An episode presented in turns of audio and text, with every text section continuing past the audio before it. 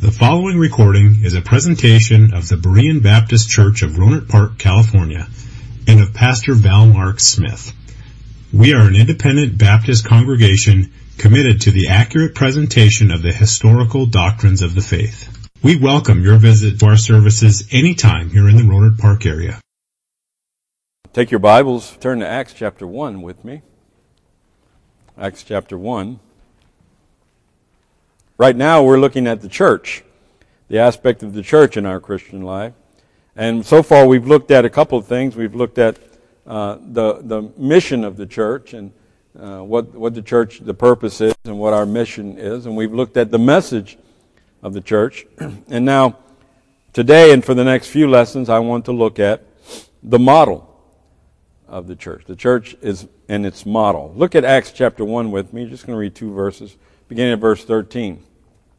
And when they were come in, they went up into an upper room, where abode both Peter and James, and John and Andrew, Philip and Thomas, Bartholomew and Matthew, James the son of Alphaeus, and Simon Zelotes, and Judas the brother of James. These all continued with one accord in prayer and supplication with the women, and Mary the mother of Jesus, and with his brethren. Let's pray before we go any further. Father, thank you for this time we have together today. Lord, we thank you for the church, this haven that you've given us in this world, this place of, of fellowship, this place of, of service. And Father, we just ask that you would help us to understand uh, the church the way that we should, that we should love the church as we should, and we should serve the church as we must. Thank you, Father, for these things. We ask you bless us now in Jesus' name. Amen. I have a poem on your study sheets. 'Twas a sheep, not a lamb, that strayed away in the parable Jesus told. A grown-up sheep that had gone astray from the ninety and nine in the fold. Out on the hillside, out in the cold, 'twas a sheep the good shepherd sought. And back to the flock, safe into the fold, 'twas a sheep the good shepherd brought. And why for the sheep should we earnestly long, and as earnestly hope and pray? Because there is danger if they go wrong. They will lead the lambs astray. For the lambs will follow the sheep, you know, wherever the sheep may stray. When the sheep go wrong, it will not be long till the lambs are as wrong as they.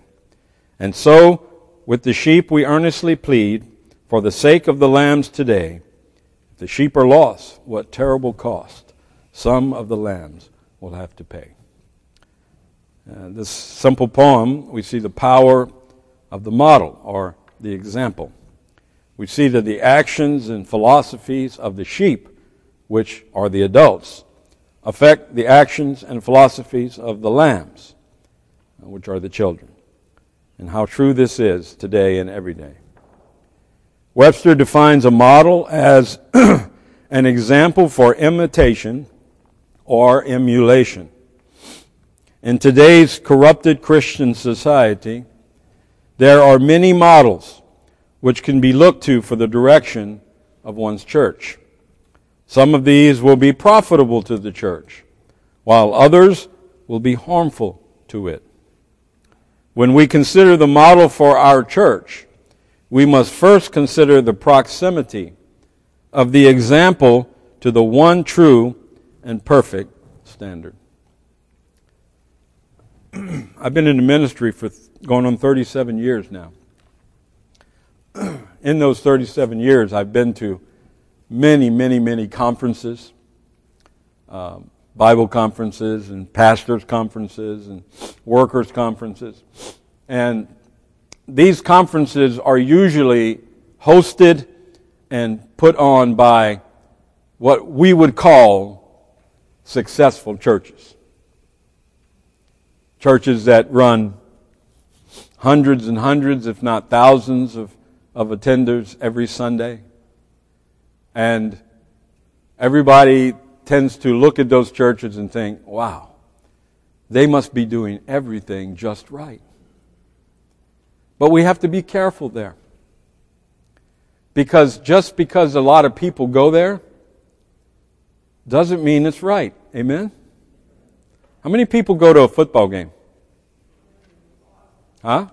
How, How many sta- how many does this, these new stadiums they're building hold what? seventy-five, eighty, ninety thousand people? And they sell them out every week.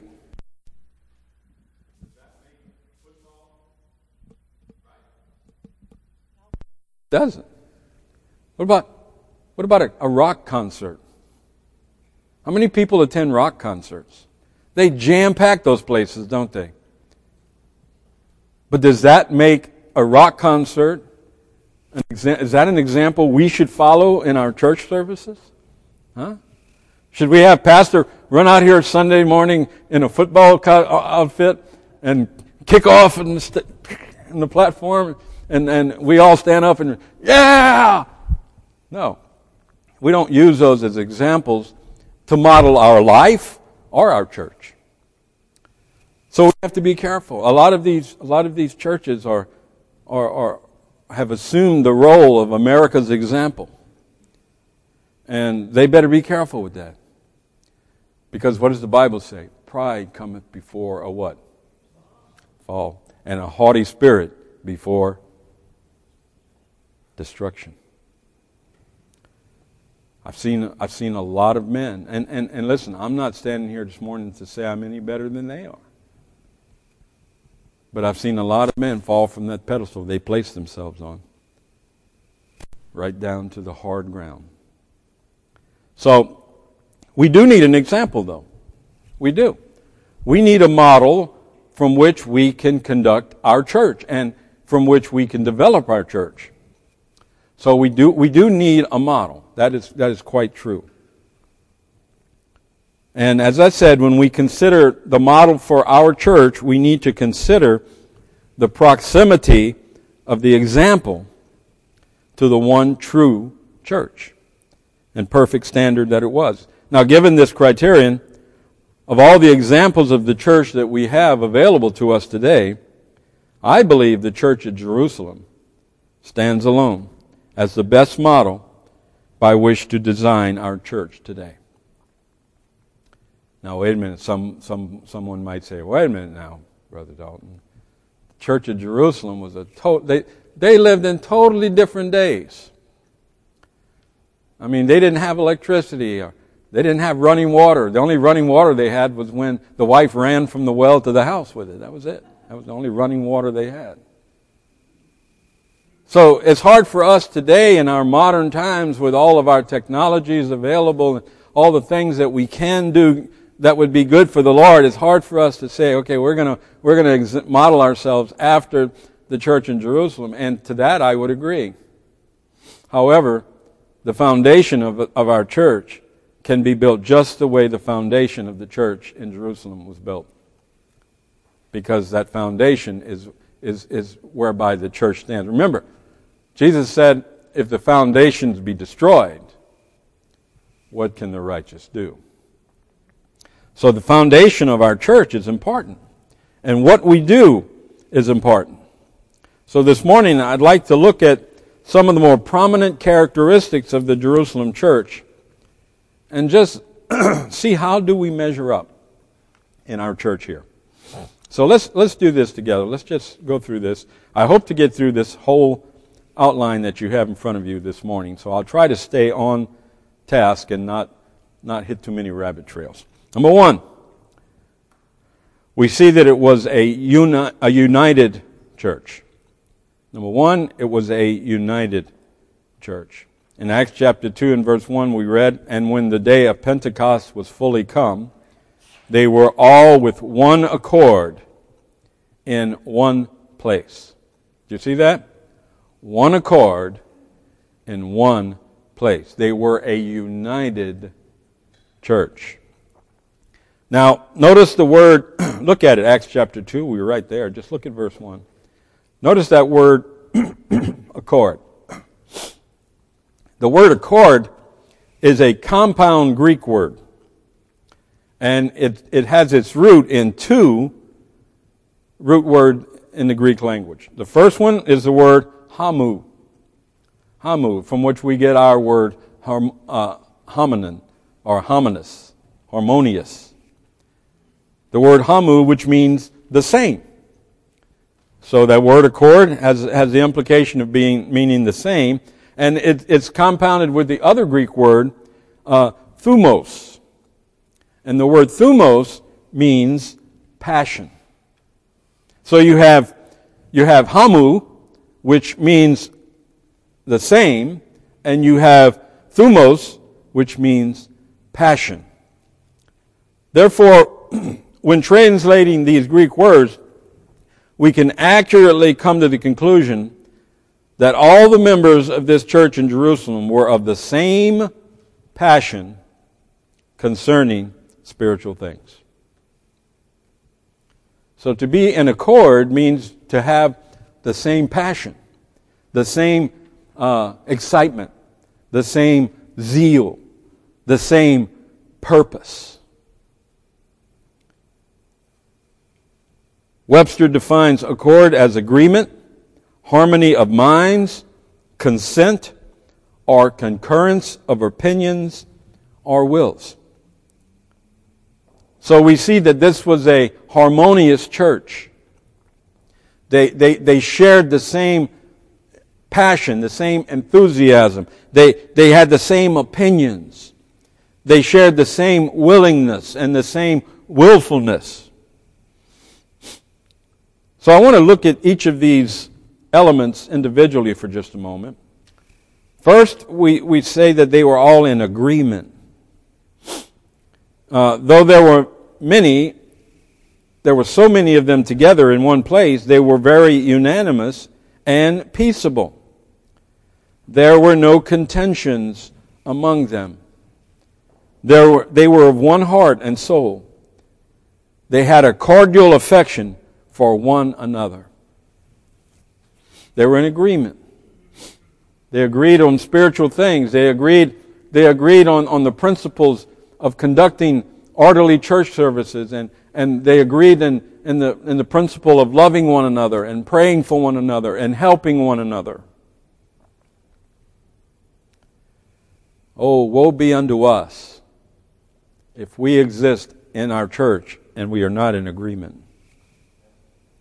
That is, that is not the will of the Father. Matter of fact, God's word in Psalm one thirty-three and verse one says, "Behold, how good and how pleasant it is for brethren to dwell together in unity." Acts chapter two, verses forty-four through forty-six, we read, "And after and, and all that believed were together and had all things common, and sold their possessions and goods, and parted them to all men, as every man had need. And they, continuing daily with one accord in the temple, and breaking bread from house to house, did eat their meat with gladness and singleness of heart." Wow, what a standard. What an ideal standard. These people, these people loved one another so much. They, they all sold everything they had, and they all parted their goods and brought them together. And they had all things common. They shared in each other's wealth. And I'm not promoting that today, okay? I'm not I'm not sitting here and, and saying that if you own a nice house, you need to go sell it and give me a share of the money. I'm not saying that. But I'm just saying this is, do you see the ideal standard of this church? These people were in in such agreement. They, they loved one another so completely and so entirely that they took to, they went to taking care of one another. They didn't just say, "Oh, be ye warm and filled, my brother," and send them along. They took them into their homes. They fed them. They, they clothed them. They sheltered them. They, they, they had all things common. All things were together. They were in complete agreement. There was no selfishness. There was no bickering among them. In fact, uh, the Bible says that they found favor in the sight of the people. They were, they were such a great testimony of their, of their love for one another and their agreement and harmony that people just couldn't get over it. And we in our church today should strive to be in agreement. Again, now, I'm not talking about financial agreement. I'm not saying, don't leave here and say, "Brother, don't say I need to sell everything I got and give it all to the church." I'm not saying that. I'm not saying that. Uh, but we should strive to be in agreement with one another in all things spiritual, as was this church in Jerusalem. Uh, they were in agreement concerning salvation, Galatians chapter one, verse eight and nine. But though we or an angel from heaven preach any other gospel unto you than that which we have preached unto you, let him be accursed. They were in agreement concerning salvation. Uh, and we as members of Berean Baptist Church must also be in agreement concerning salvation. We must be in agreement concerning the doctrines of grace, not tossed about as a ship without a rudder, driven by the winds, but rather based upon the infallible and unchanging Word of God. You know what the... You hear? You ever hear about talking about the old-time camp meetings? The old camp meetings. How many of you know what I'm talking about? The old-time camp meetings back in the in the in the eighteen hundreds, nineteen hundreds. All the different religions got together and held one big church camp meeting, and they'd have all kind of people preaching. And you know, you know what the problem is with that? The problem with that is this: they found themselves in accord with infant baptism. They found themselves in accord with speaking in tongues. They found themselves in accord with anti-separatists.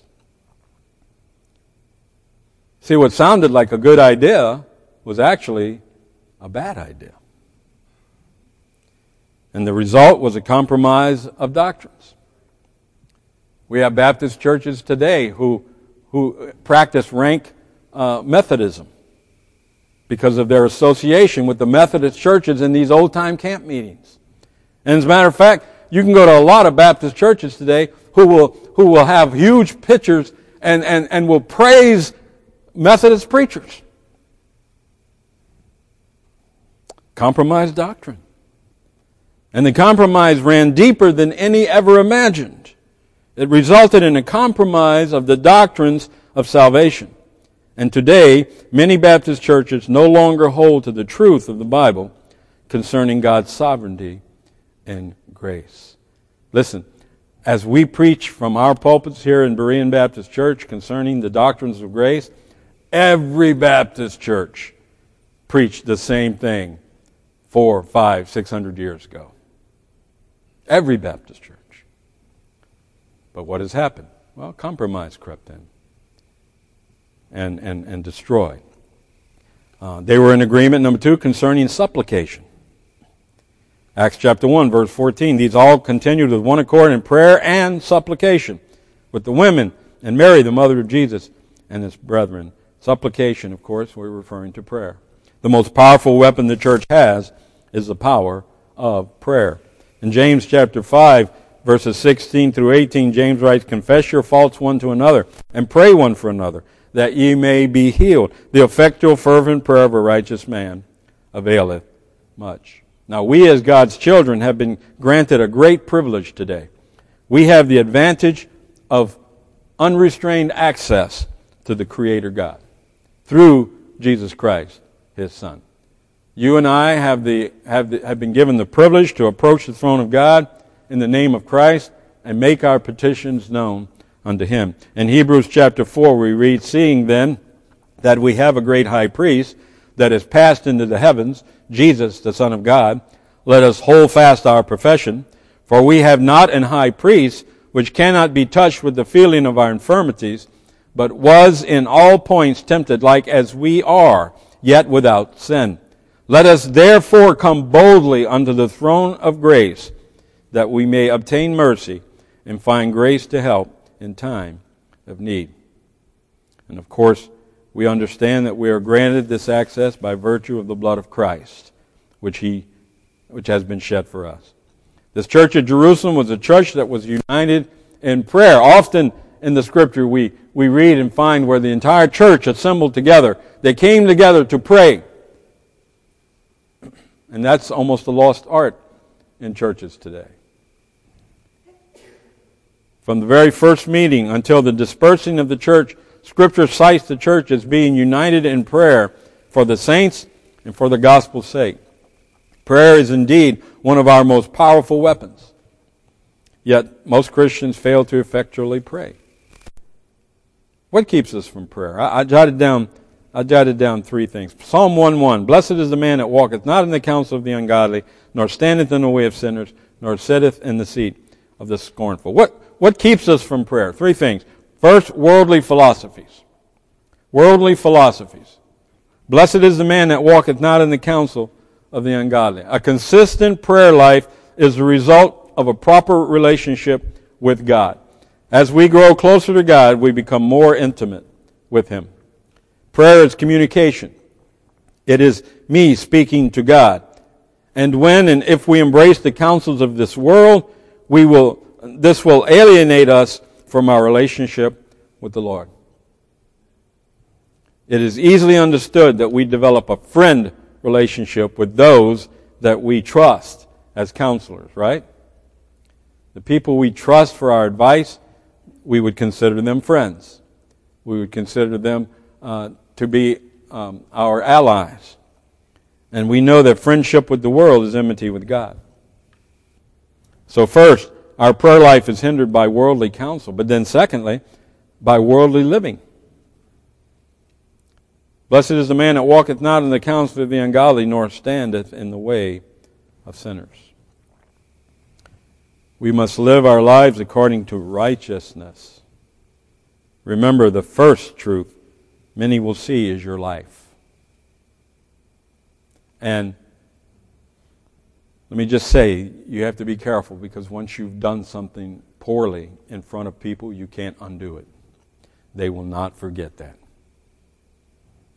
Matthew five sixteen, let your light so shine before men that they may see your good works and glorify your Father which is in heaven. Listen, we don't have the right to live our lives the way we want. I'm sorry. Now the world, the world will tell you you do. The world will tell you you have a right to do whatever you want to do. But I'm here to tell you today, no, you don't. You're a child of God. And if you're a child of God, you have to, you, you need to do what He commands. You have to obey Him. You have to be careful. We have to be so careful with everything we do and everything we say. When we're out, when we're out in the public, and listen, that that even that especially applies at home. Who do you think, who do you think knows you better than anybody else in this world? Any ideas? More more more specific. Yeah, but not not that specific. Your children. Your children. You know, as I was raising my children, I tried to I tried to always do the right things and tried to always make the right decisions. But as my children grew into adults, sometimes they'd tell me things where, that make me understand and realize I, I I failed. That's now that's not easy for a parent to admit, but sometimes they'll say something to me and and I'll think, well, I didn't intend that to come out that way, but it did. And I failed. And guess what? Here they are years later. I mean, my youngest is now thirty-one. Here they are years later, and they haven't forgotten what they saw from me. And I have to stop sometime and wonder, did did, did the mistakes I made influence them to make mistakes themselves today? The lost sheep, the, what we were talking about, when the sheep go astray, it's not too long before the lambs go astray also. And listen, we're imperfect people. I understand that. And we're going to do our best, but we're not always going to do the best we, we should have. We're not always going to do what we should, and we're going to, we're going to mess up, and we're going to make mistakes, and we're going to fail. There's only been one perfect man ever live, amen? His name is Jesus Christ, the Son of God. And we try, we strive to emulate Him, but we fail so miserably. But we have to be careful, because worldly living hinders our prayer life. Worldly living keeps us from the throne of God.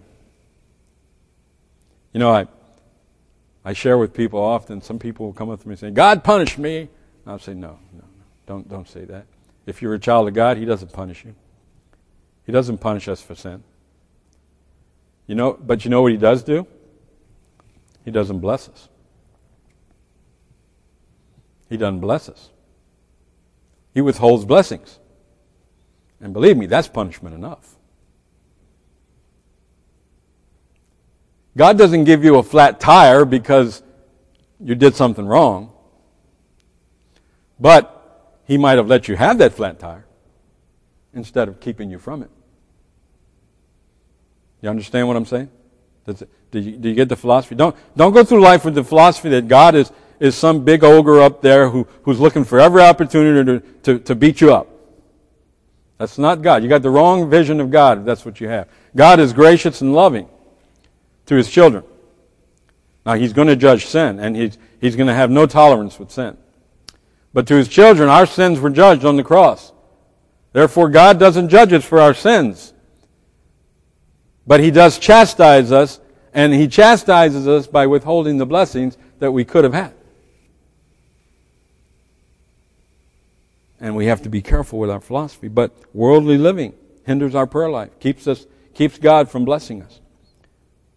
But then the other thing that, that hinders our prayers is, is worldly conduct. Blessed is the man that walketh not in the counsel of the ungodly, nor standeth in the way of sinners, nor sitteth in the seat of the scornful. Worldly conduct. Pride and arrogance breeds contempt for authority. And contempt for authority breeds criticism and complaining. Philippians chapter two, verses three and four. Let nothing be done through strife or vainglory, but in lowliness of mind, let each esteem other better than themselves. Look not every man on his own things, but every man also on the things of others. These saints together maintained an attitude that was separate from the world and glorified the Savior. And this they accomplished by a renewed mind, a renewed way of thinking. Romans twelve two. And be not conformed to this world, but be ye transformed by the renewing of your mind, that ye may prove what is that good and acceptable and perfect will of God. We need, we need a, a change in our philosophies. We need to change the way we think, and that comes with the new birth. We spend far too much time thinking upon things we have no business concerning ourselves with. And we must be united as a church in preaching the cross and in prayer for the saints. But then also uh, notice concerning the church of Jerusalem, they were not all, only all in agreement, but next they were all like-minded. They were all like-minded. Philippians chapter two. If there be any, if there be therefore any consolation in Christ, if any comfort of love, if any fellowship of the Spirit, if any bowels and mercies, fulfill ye my joy that ye be like-minded, having the same love, being of one accord, of one mind. We're admonished here by Paul to have the same mind or the same attitude as Christ regarding our servitude, our service here on earth. Now, what, what, what was the mind of Christ? Quickly, Christ, first of all, Christ had a realistic mind. He had a realistic mind. Scripture says he thought it not robbery to be equal with God. Jesus knew that he was indeed equal with God, and he was and he is God. Yet despite this, Jesus also knew and understood his purpose in being in this form. He knew that he was fulfilling the office of Savior, and as such, he willingly accepted all the consequences associated with this office. Christ faced his walk as a man with a rational and realistic outlook. And we're to have the same attitude concerning our service here uh, that Christ had. We must be realistic and realize that anything other than hell is more than we deserve. But not only did Christ have a realistic mind, secondly, he had a humble mind. And being found in fashion as a man, he humbled himself. He accepted his purpose. He willingly set aside his deity to redeem you and me. Our Savior left his crown behind when he came to this earth to redeem us by his blood. And you and I will do well to leave our pride behind and in humility serve others for God's sake. Now, people tend to think that being humble means that you put yourself down all the time. But you know what being humble really means?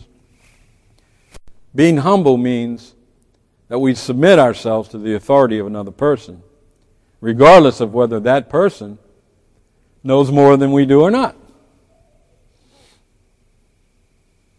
And so we're humble when we submit. Now, this is not a good example for our humility toward God, because we're, there's no way we're ever going to know more than God, amen? So we submit to his authority. But, but you know, in... in, in applications in life. I'm sixty years old. I, I, I have I have supervisors, managers at, at where I work that are in their late twenties, early thirties. Listen, I forgot more than they know. I'm serious. I forgot more than they know. But I submit myself to them and and and, and yield myself to their authority, and that, that exhibits humility. That's being humble. That's that's accepting it's accepting your role and, and submitting to the authority of those above you. That's what being humble means. And Jesus, though he was God, came to earth and submitted himself to men and allowed himself to be abused and beaten and, and, and, and all the things that he did because he was humble before God. So he had a humble mind. Thirdly, he had an obedient mind. Christ had an obedient mind and became obedient unto death, even the death of the cross. Now, obedience is an acquired trait. It does not come naturally, because Proverbs tells us that foolishness is bound in the heart of a child. You know, you know, kids don't have to be taught to lie. Do you know that? You don't have to teach a child to lie. Uh, you don't have to teach a child to take something that's not theirs. You don't have to teach a child to sin. You don't have to teach them to sin. They're going to sin naturally. But you do have to teach them to obey. And that's where we're having a problem in America today, because kids aren't being taught to obey. Obedience is an acquired trait. It's learn- obedience is learned by two things. First, by comprehension. I'm almost done. I can't believe I'm going to get through this. Obedience is, is, is, is learned first by comprehension. First Corinthians two fourteen. But the natural man receiveth not the things of the Spirit of God, for they are foolishness unto him. Neither can he know them, because they are spiritually discerned. By comprehension. This is why it's important for parents to teach their children the right things. You know, I feel sorry for young parents today. I really do. Because there's so much pressure on them to, to, to, to succumb to the worldly pressures of child rearing. And there's the constant threat that if they apply the principles of Scripture to raising their children, they're going to lose their kids, because some social worker will come by and take their children away from them. So it's so difficult on young parents today. I understand this. And I don't know what the answer is anymore. I really don't. Because we're a society that has has turned their back on God completely. You know, that's why I often tell people, I, I don't see revival ever coming to America, because America has forsaken God. And while there may be small pockets of people here or there who will experience revival in their hearts, as a nation we'll never see revival. As a movement, we'll never see a revival movement in America, because people... People would not do what they have to do to experience a revival. So you pray for young parents today. And, and, and you, you, you be an encouragement. Don't, don't go to young parents who are struggling raising kids and say, oh, you know, if, what you ought to do is take them in the back room and whip the fire out of them. Yeah, that's what they ought to do. But they can't do it. I'm sorry. They can't do it. And we can be bold as we want, and we can try to be brave and stand there and say, well, bless God, they can take my kids away, but I'm going to do right. Really? Really? Is that is that is that what you're going to do? Uh, it's it's difficult times. We have we have boxed ourselves into a corner. It's like the old Three Stooges movies where they paint themselves into a corner. Mo looked at Larry and said, what are we going to do now? Larry said, well, we're going to put a door right here, I guess. We boxed ourselves into a corner, folks. And now it's it's time that we, we, we lean heavy on God, and He'll see us through. But children have to be taught. I, I got on a rabbit trail, I'm sorry. First, obedience is, is learned by comprehension, then secondly, by cooperation. Romans twelve one, I beseech you therefore, brethren, by the mercies of God, that you present your bodies a living sacrifice, holy, acceptable unto God, which is your reasonable service. Uh, it takes cooperation to have obedience. It takes cooperation. So uh, these are some things that we we see about the church in Jerusalem, uh, and we'll continue to look at that over the next several lessons. Uh, I hope this was helpful to you, uh, and it's time for me to stop talking, so you are dismissed. Thank you for listening to this presentation of the Berean Baptist Church of Rohnert Park, California. If you would like further information about our church, please feel free to call us at area code seven zero seven, five eight four, seven two seven five or write to us at Berean Baptist Church, sixty-two ninety-eight Country Club Drive, Rohnert Park, California, nine four nine two eight.